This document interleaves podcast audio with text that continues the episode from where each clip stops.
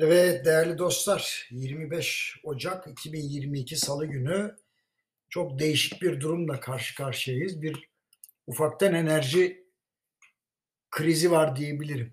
Kritik bir süreçteyiz. Şimdi hatırlarsanız Verimder, yani Binalarda Enerji Verimliliği Derneği'nin icra kurulu başkanıyım ve Türkiye'yi karış karış geziyoruz arkadaşlarla ve enerji verimliliğini anlatmaya çalışıyoruz. Türkiye'nin iyi bir büyüme hızı tutturduğu zaman 50 milyar dolar civarında enerji ithalatı yaptığını da biliyoruz. Şimdi size önemli bir bilgi paylaşayım. Binalarda kullanılan enerji sanayiden daha fazla. Şimdi meseleye tekrar bakalım bu bilgi çerçevesinde. Hatırlarsanız daha önceki bu podcastlerimde doğalgazların elektrik üretiminin bir ara %42'ye çıktığını, sonra %33'e düştüğünü, ancak bu olumlu gelişmenin son yıllarda bozularak söz konusu oranın tekrar yükselmeye başladığından bahsetmiştim. Geçen haftadan beri büyümekte olan önemli bir sorun var.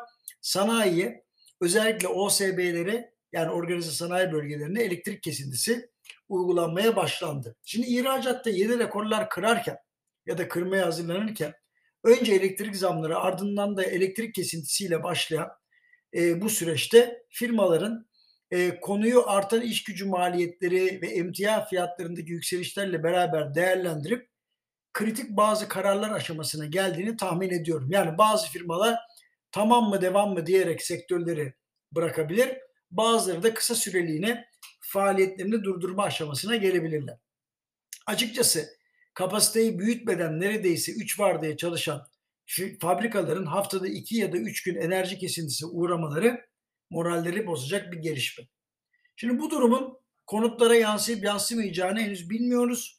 Dün iki bakanla görüşen bazı sanayiciler bu öneride de bulunmuşlar. Şimdi İran ile sorunun çözüldüğüne dair bazı haberler açıklandı ama kimsenin detaya hakim olduğunu sanmıyorum. Sürekli olarak malın tedariği fiyatından daha önemli hale geldi derken kastım da buydu zaten. Yükselen fiyatlardan şikayet ederken tedarik imkanının sekteye uğraması pek çok kişinin beklemediği bir durumdu. En çok doğalgaz tedarik ettiğimiz ülkeler Rusya ve İran. Bu aralar Ukrayna meselesi sebebiyle Rusya ile gerginliğimiz başladı.